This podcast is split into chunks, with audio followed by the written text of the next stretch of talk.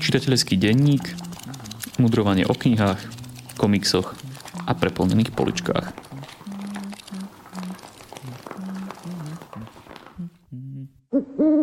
Vítajte pri počúvaní 24.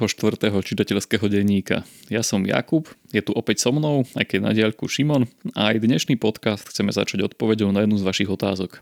Posluchač Peťo zo Smilna sa pýta, čo je to intertextuálny metanaratívny moment? Šimon, ty si toto slovné spojenie použil v našom predchádzajúcom podcaste, takže čo si pod tým majú naši posluchači predstaviť?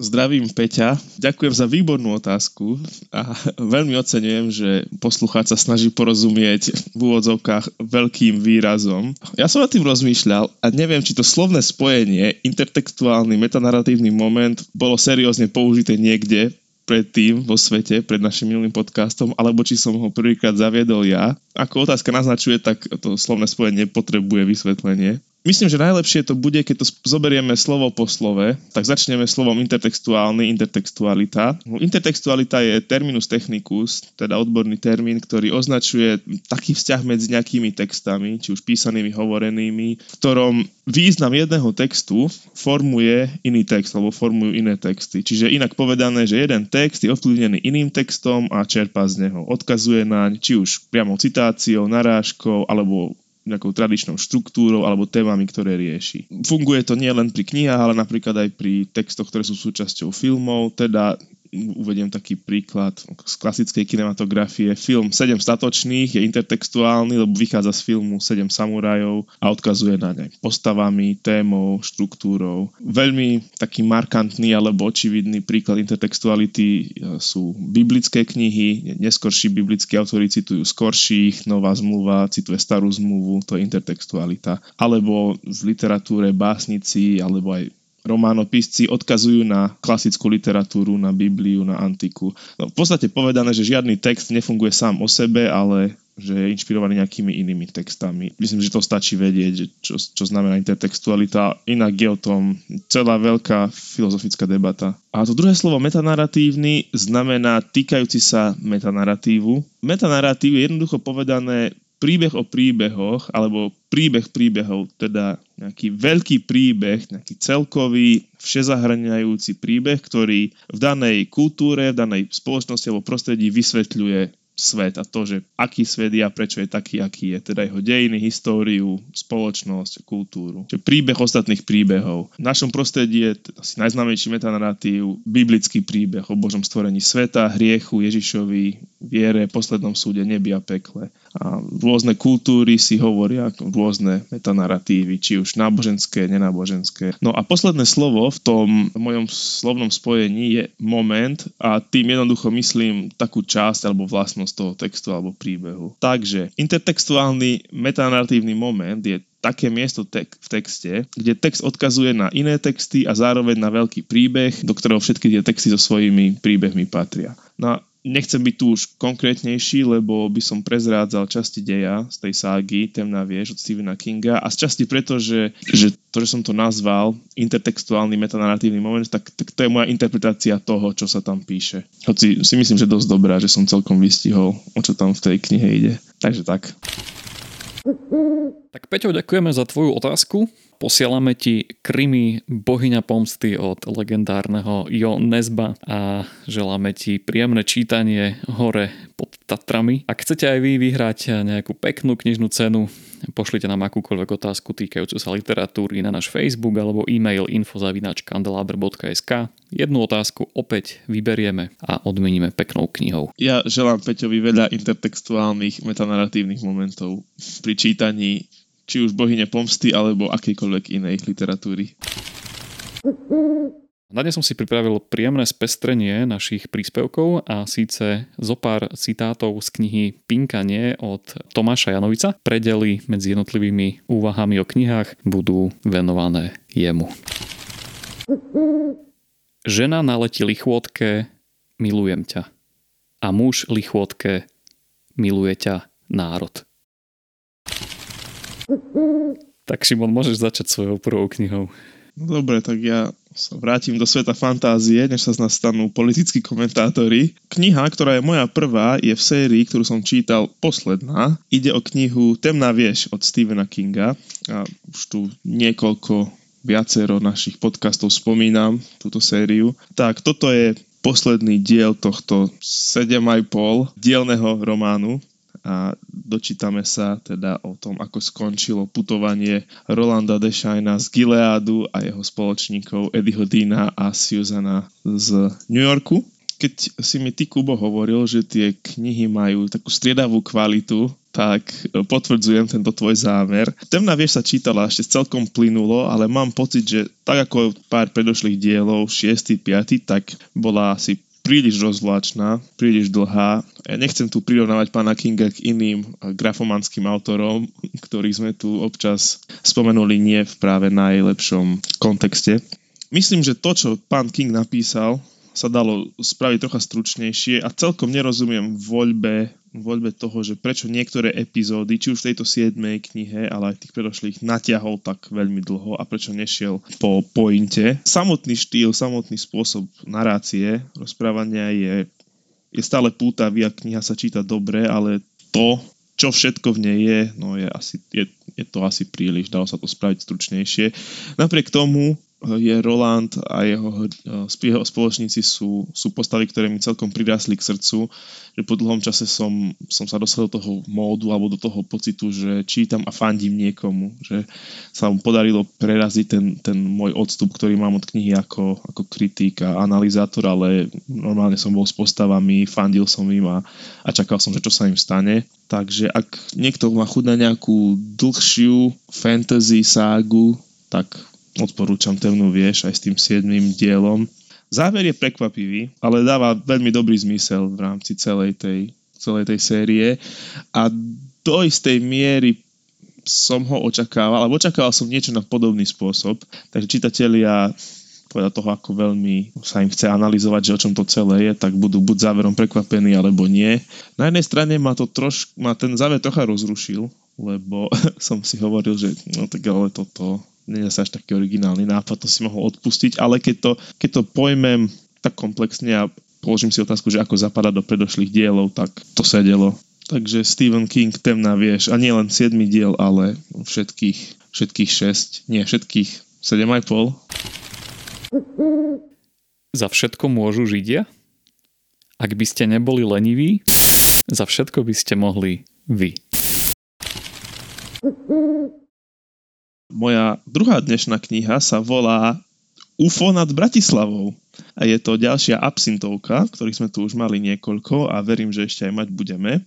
Takže ďalší kus reportážnej literatúry. A autorka Veronika Gogola je Poľka, ktorá sa rozhodla žiť na Slovensku. Ako aj v častiach tejto svojej knihy prezrádza, tak ako mladá navštívila Slovensko, ktoré jej učarovalo, čo možno nám Slovakom môže znieť až absurdne, pretože jej učarovali ľudia a kultúra a mesta a nie naša príroda. Nie hlavne, či to nebol hlavný dôvod, prečo sa rozhodla presťahovať na Slovensku a žiť na Slovensku. Takže UFO nad Bratislavou je séria reportáží, pohľadov Poľky žijúcej na Slovensku. A rozoberá tu tradičné slovenské kultúrne, povedal by som, mémy alebo myšlienky, ktorými Slováci žijú a začína veľmi zaujímavo hneď e, Vladimírom Mečiarom a mečiarizmom.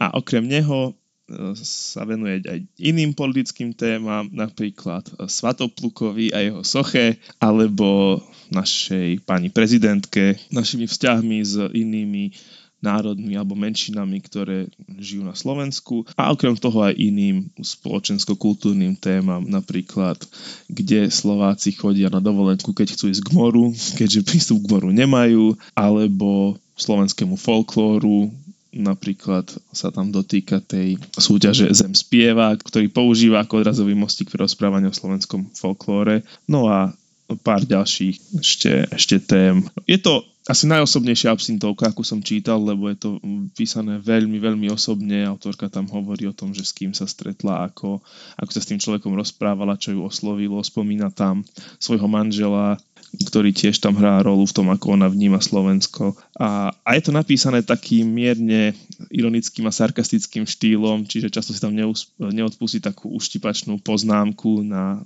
účet nejakého, no, ne, nejakej, nejakej hlúposti, nejakej veci, z ktorej stojí za to si utiahnuť.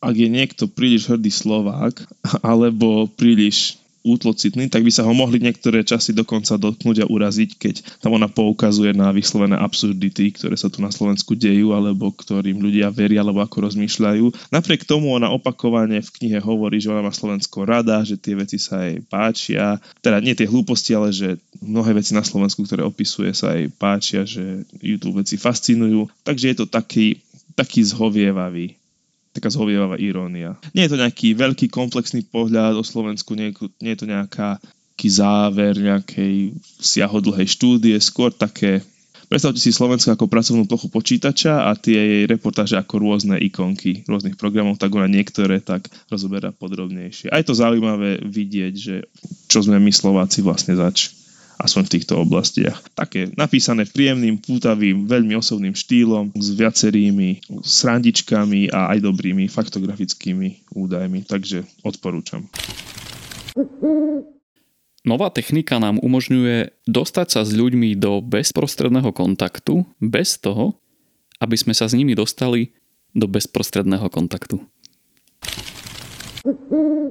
Moja tretia dnešná kniha je komiks a je to, niekto by možno povedal, že kultový, minimálne známy komiks Persepolis od Marjane Satrapi, iránskej autorky. Persepolis je komiksom, ktorý rozpráva jej osobný príbeh a jej vyrastanie, jej rodinu v Iráne a zároveň je to takou sondou, pohľadom na na iránske dejiny, na iránsku kultúru, kontrastovaný s, so zvyškom sveta alebo s Európou. Ona ako nejaká tínedžerka z toho Iránu odišla a trávila nejaký čas v zahraničí a porovnáva teda svoj život tam a svoj život v Iráne. Veľa rozpráva o svojich vzťahoch rodinou a o, hlavne o vojne, ktorá Irán sužovala a o, o problémoch, ktoré to prináša, prinieslo a o ideologických konfliktoch.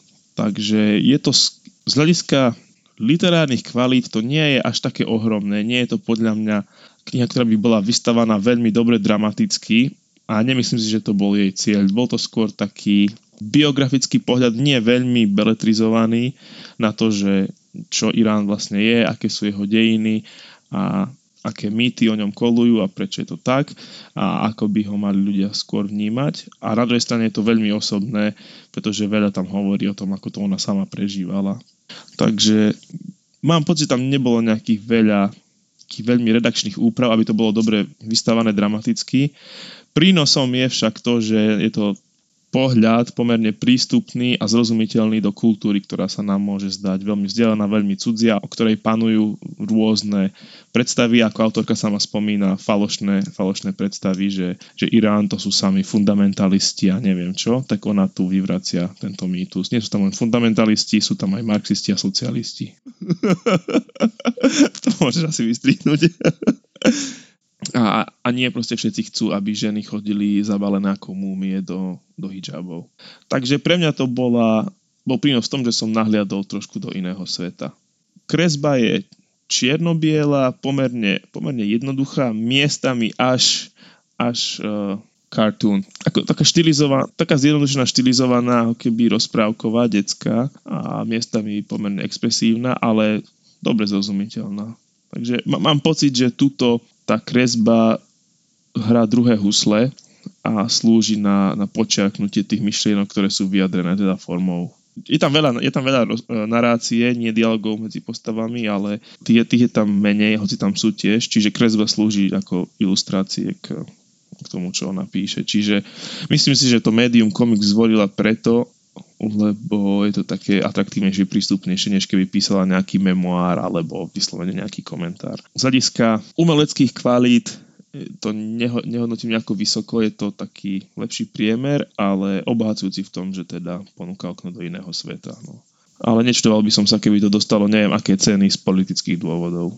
Každopádne ako príjemné čítanie, vtipné, milé, bez nejakých vážnych zádrhelov. Ja sa na to dlhodobo už chystám. Tento komiks vidím, že ty ho máš v angličtine, ale vyšiel v češtine a pravdepodobne asi aj už v slovenčine. Vznikol aj animovaný film na základe tohto komiksu. Ja som ho videl kedysi dávno, keď, keď vyšiel, tak mám na ňo takú len spomienku, že tam bola nejaká pasáž, kde ona si zháňala nejaké kazety zakazaných kapiel, mala na sebe riflovú bundu s našivkami Iron Maiden, tak to sa mi zapísalo do pamäti. Áno, áno, ona ona počúvala nejaký rock a metal a bolo to aj z časti ako taký prejav odporu voči politickému útlaku a cenzúre. Tak teraz mi Tomáš Janovic veľmi sadne k tejto téme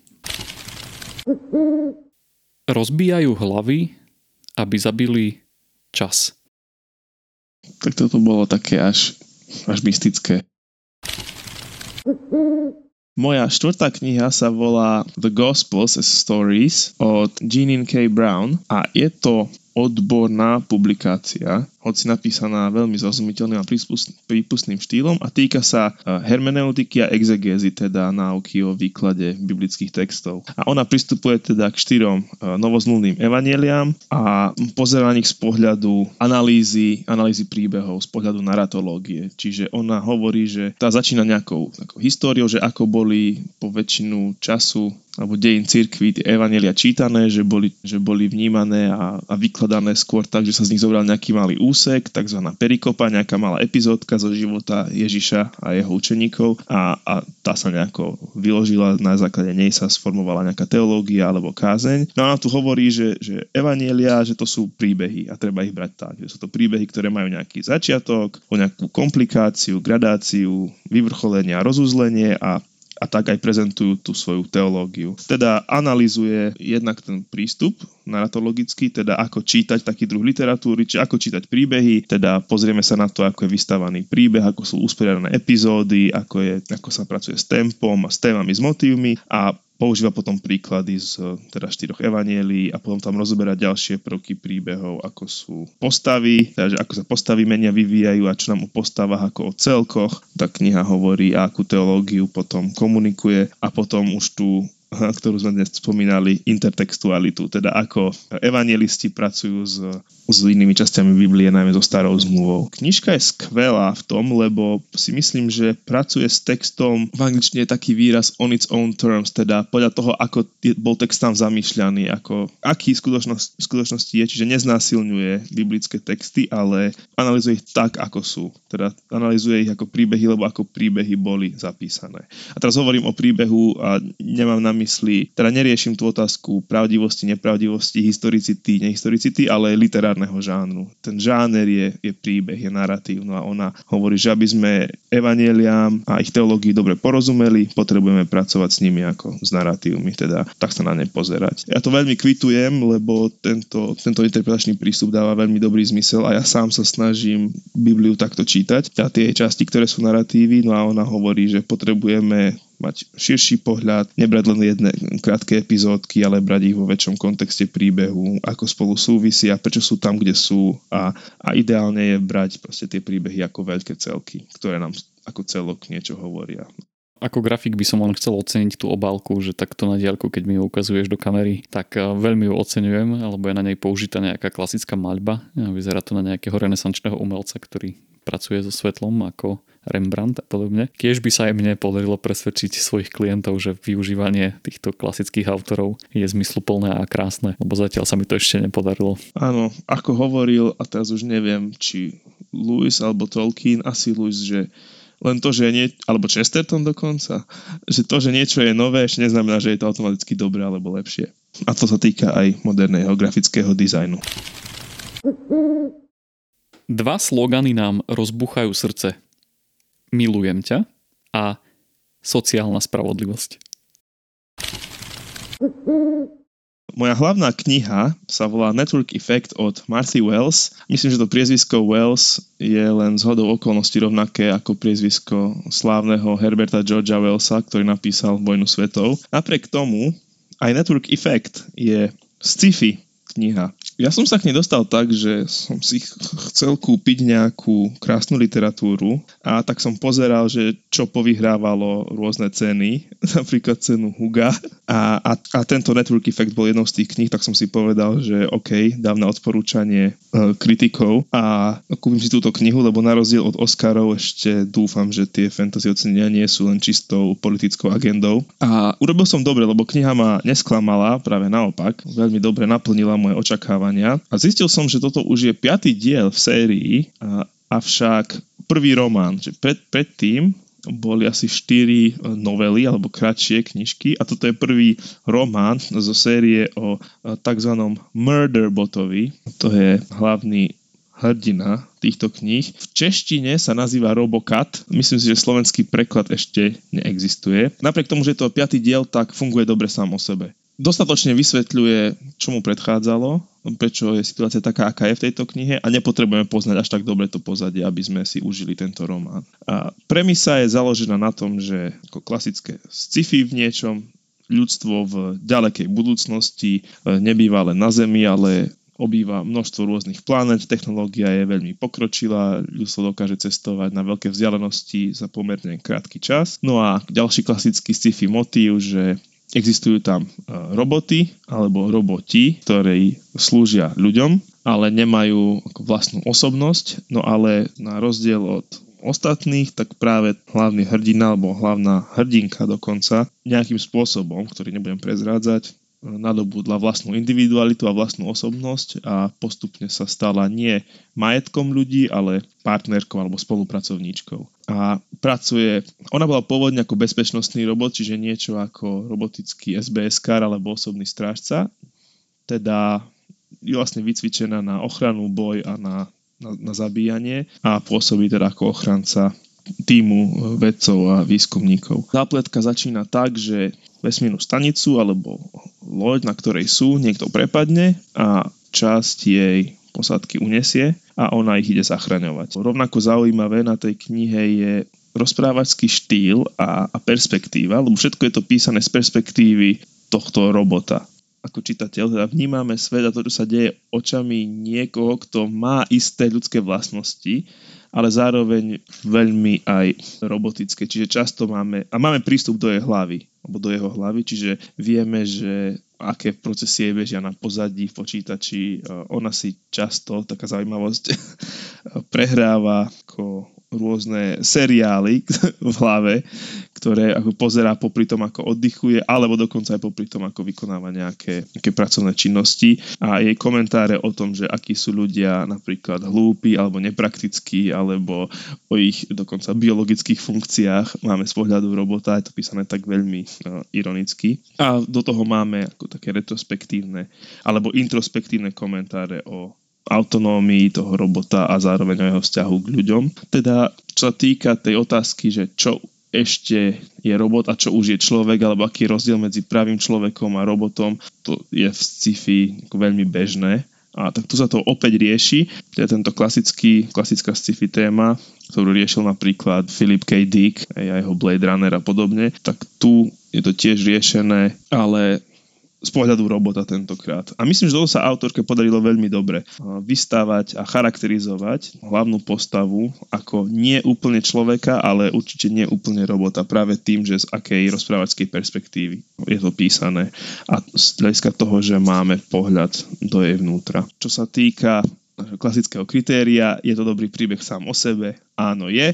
Je akčný, dobrodružný, dobre sa tam striedajú akčné sekvencie a pokojné sekvencie, kde sa riešia skôr vzťahy medzi postavami a okolnosti. Aj zápletka je zaujímavá, je tam pomerne silný detektívny prvok a prvok tajomstva, keď vlastne spolu s postavami odhaľujeme, že čo sa vlastne stalo a zároveň je tam taký prvok thrilleru, že akčné scény a záchranné misie a tak ďalej. Čiže všetky tie keby roviny alebo, alebo aspekty tej knihy fungujú veľmi dobre spolu. Myslím, že to napísané tak, že tá kniha sa nám nesnaží predať nejaký veľmi jednoznačný filozoficko, eticko, morálny pohľad, že toto je ľudské, toto nie. Skôr zobralo túto tému a skúmajú, ale takým no nechcem povedať, že hravým spôsobom, lebo to znie tak detinsky, ale hravým v tom zmysle, že, že poďme, poďme rozoberať túto tému bez toho, aby sme sa snažili niečo dogmaticky povedať. že nie je to také násilné, ale skôr také hravé v tom takom experimentálnom slova zmysle. Čiže to tiež, tiež veľmi kvitujem. Ako myslím, že keď to dostalo tú cenu, tak si to zaslúžilo, že je to dobre napísaná kniha. Spomínal si, že to vyšlo aj v češtine? Áno, pod nejakým iným názvom, ale vyšlo, už som to odporúčal jednému kamošovi. Hej, v češtine sa táto volá Střed myslí. Prezuť sa zo sedliackých čižiem do poltopánok trvá 2-3 generácie. A z poltopánok do nacionálnych čižiem 2-3 minúty. No ja mám na dnes pripravené tri knihy, ak nerátame pána Janovica, ktorý k nám prehovára. Mám tu jednu úplnú klasiku, jednu ženskú autorku a jeden komiks. Takže v niečom sa trošku podobá môj výber na ten tvoj. A začneme klasikou, jednou z úplne najklasickejších klasik, a keďže sa chcem trošku venovať Williamovi Shakespeareovi a jeho, jeho divadelnej hre Richard III. No táto hra je jedna z prvých, ktorú Shakespeare napísal a voľne pritom vychádzal z nedávnej vojny rúží, teda preňho nedávnej vojny, konfliktu medzi znepriateľnými rodmi Lancasterovcov a Yorkovcov, ktorý sa o 500 rokov neskôr stal nekonečnou studňou inšpirácie aj pre istého pána J.R.R. Martina. Túžba pomoci, intrigy a bezohľadné odstraňovanie oponentov sú zjavne nadčasovou témou. No a tento Richard túži zasadnúť na britský trón, avšak je tam taký problém, ako to býva pri týchto rodoch a síce ten, že niekoľko iných príslušníkov je ďaleko vyššie v tom celom nasledovníckom nástupníckom rebríčku. Avšak tento hrbatý a znetvorený intrigán, ktorý eh, v skutočnosti mal iba miernu skoliózu chrbtice a Shakespeare ho takto karikoval, si cieľovedome ide za svojím a necháva za sebou mŕtvoly prebodnuté, sťaté alebo dokonca aj utopené v luxusnom víne. Duchovia minulosti, a to doslova duchovia minulosti, sa ale vracajú späť a nedávajú mu spať. Táto hra obsahuje dosť veľké množstvo postav, ktorých sa dá veľmi ľahko stratiť, čo sa mi dialo takmer neustále. A napomáha tomu aj to, ako sú pomenované, keďže niekedy sú pomenované priamo, tak ako máme meno Richard, tak je Richard pomenovaný Richard a inokedy zas podľa toho rodu, ktorému patrí tá ktorá postava, čiže v tomto sa dá veľmi ľahko stratiť a tak som sa musel neustále vrácať k tým úvodným stranám, kde v každej divadelnej hre máme spísané, že aké máme osoby a obsadenie. Tam som mal väčšinou prst a stále som si to listoval späť, aby som tomu celkovo porozumel. Aj keď je pravda, že ak by som to celé videl ako divadelnú hru a sedel niekde v publiku, tak by sa mi v tom lepšie orientovalo vzhľadom na to, že by som sa viazal na tých, ktorých hercov časov a nestrácal by som sa v tomto až tak veľmi. Avšak všetky tieto nejasnosti a zdlhavé pletky mi vynahradil ten Shakespeareov jazyk a to nie len tým legendárnym výkrikom kráľovstvo za koňa. Je tam veľmi pekná scéna nočnej návštevy duchov a títo duchovia Richarda konfrontujú s jeho hriechmi. Taktiež je tam veľmi dobre napísaný záverečný Richardov monológ, v ktorom si spýtuje svoje svedomie. A to všetko je písané excelentným jazykom, ktorý už u Shakespearea berieme ako samozrejmosť. Máme tam aj jedného starého kráľa, konkrétne Edvarda IV., ktorý svojim rozhadaným potomkom túži jednak eh, zveriť to kráľovstvo, ale túži aj potom, aby ich videl zmierených, čo je úplne krásna scéna, ktorú vidíme aj v oceňovanom, nami teda oceňovanom seriáli Rod draka. Takže nakoniec som bol s touto divadelnou hrou veľmi spokojný. Ja, ak môžem odporučiť poslucháčom, tak videl som predstavenie Richard III v Slovenskom národnom divadle. Hlavnú úlohu tam hral Tomáš Maštalír a bolo to vynikajúce. Veľmi dobrý divadelný zážitok. Výstrel z Aurory nikoho nezranil, ale zabil viac ľudí ako bomba v Hirošime. A teraz poďme na ženskú autorku, konkrétne na J.K. Rowling. Pozrime sa spolu na posledný diel čarodejníckej ságy Harryho Pottera Dary smrti. Po troch rokoch čítania a takto verejného podcastového komentovania som sa dostal až na záver tejto ságy. Príbeh sa nám tu uzatvára, postavy dospievajú alebo aj zomierajú a Lord Voldemort, temný čarodej, sa blíži k bránam Rockfordskej strednej školy čarodejníckej. Naposledy definitívne a s tým najmocnejším darom smrti v ruke polovičnom princovi sa začalo pátranie po Horcruxoch, mocných artefaktoch uchovávajúcich časti rozštiepenej Voldemortovej duše a po istej tragickej udalosti tejto časti sa ich Harry, Ron a Hermiona vyberajú hľadať a postupne ničiť, čo sa však ukáže ako neľahký úkol, pretože mimo Rockfortu, mimo priateľov, mimo domova, mimo toho, čo poznajú, mimo toho, čo vedia alebo si myslia, že vedia nejako ovplyvniť. No opustenie kulís, na ktoré sme boli počas predchádzajúcich šiestich kníh zvyknutí, je odvážny a osviežujúci krok, ktorý by snáď aj vyšiel, ak by bol napísaný úplne ináč. Neviem, či to bolo tlakom, ktorý spolu s veľkou slavou na Rowlingovú doľahol, ale urobila tu niekoľko formálnych krokov späť, aspoň podľa mňa, a vrátila sa k takému jednoduchému epizodickému rozprávaniu ako v prvých častiach. To, čo mohlo byť veľkolepým a mnohovrstevnatým romanovým zakončením, je tak zbierkou takých akčných sekvencií, ktoré si odškrtávajú známe destinácie z predchádzajúcich častí. Keďže je ale tento svet a postavy v ňom dobre a živo popísaný, funguje tu ešte stále tá základná alchymia. Ministerstvo mágie, Gringotts banka, Rockville. Neobjavujeme síce nič nové, ale to staré stále pôsobí radosť. Navyše si tu prečítame aj celý Snapeov príbeh, ktorý je spoločne s Dumbledorom mojou obľúbenou postavou a zároveň pedagogickým vzorom. A taktiež legendárny rozhovor o smrti na stanici King's Cross a záverečnú vetu, ktorá je svojou nejednoznačnosťou úplne geniálna. Končí sa teda môj návrat do Rockfordských hlavíc, Najsilnejší bol v 4. a 5. ročníku, ale aj ako celok, až na niektoré výhrady, na mňa stále funguje na výbornú. Snaď sa aj k ďalším generáciám dostane tento silný príbeh o priateľstve, odvahe, odpustení, sebaobetovaní, smrti a láske, ktorý formoval moje dospievanie. Ako na teba pôsobilo to, že ten obraz toho, kto bol Dumbledore, sa, sa dosť zásadne mení v tej 7. knihe. Že on v prvých šiestich dieloch bol skoro úplne archetypálnou postavou a to sa ako keby úplne narúša v tom 7. dieli, že tam ho vidíme z úplne iného pohľadu, ako keby tak to, čo som veril prvým šiestým knihám, bola lož, že ako to na teba pôsobilo. Na to pôsobilo strašne rušivo. Ja to oceňujem vzhľadom na to, že to reflektuje svet, aký naozaj je, že, že nikto nie je akože nejaká ploská postava, každý, každý má svoje, svoju dark side aj, aj svetlú stranu. A ona tu pri tej nazvime to deštrukcii toho, toho Dumbledora, ona to nenechá tak, nenechá to roz, rozhádzané, ale že vlastne uspokojivo to nejak u, ukončí. Toto, toto nebol môj problém s touto knihou. Problémy som mal inde, no, to čo som už spomínal. Mne to dosť vadilo, to s tým Dumbledorom. No, nezdá sa mi, že on sa ako keby nejako, ako keby vykúpil. Že nakoniec mu Harry odpustil a tým sa to uzavrelo, že napriek tomu, že ho Dumbledore vlastne vychovával na to, aby potom Harry išiel zomrieť, tak Harry sa to aj tak keď vedel, že to tak je, tak sa to rozdol prijať, že OK, ja sa obetujem a tým odpustil Dumbledorovi, ale že Dumbledore, no, on proste nebol nakoniec ten taký dobrý mentor typu Gandalf, ktorý ti pomáha v tvojej ťažkej úlohe a urobí všetko preto, aby ťa v nej zachránil, aby ťa v nej podporil, ale tvári sa tak, že robí veci pre tvoje dobro všetko a nakoniec ťa len chce použiť vo svojom veľkom pláne. No to je otázka, či si nepodliahol uh, Voldemortovým rečiam. Respektíve tej temnej strane, ktorá sa ti to snaží nahovoriť. Lebo vieš, aj Gandalf posiela Froda niekde, čo je tam malá nádej, je tam, áno, je tam, ale je tiež taká, že veď, e, k tomu sa ešte dostaneme, e, že Frodo vlastne zlyha, on je hrdina, ktorý zlyha. Ja mám pocit, že keď cítime postaviť, tak máme si o nich robíme nejaký obraz o morálke tých postav. Že...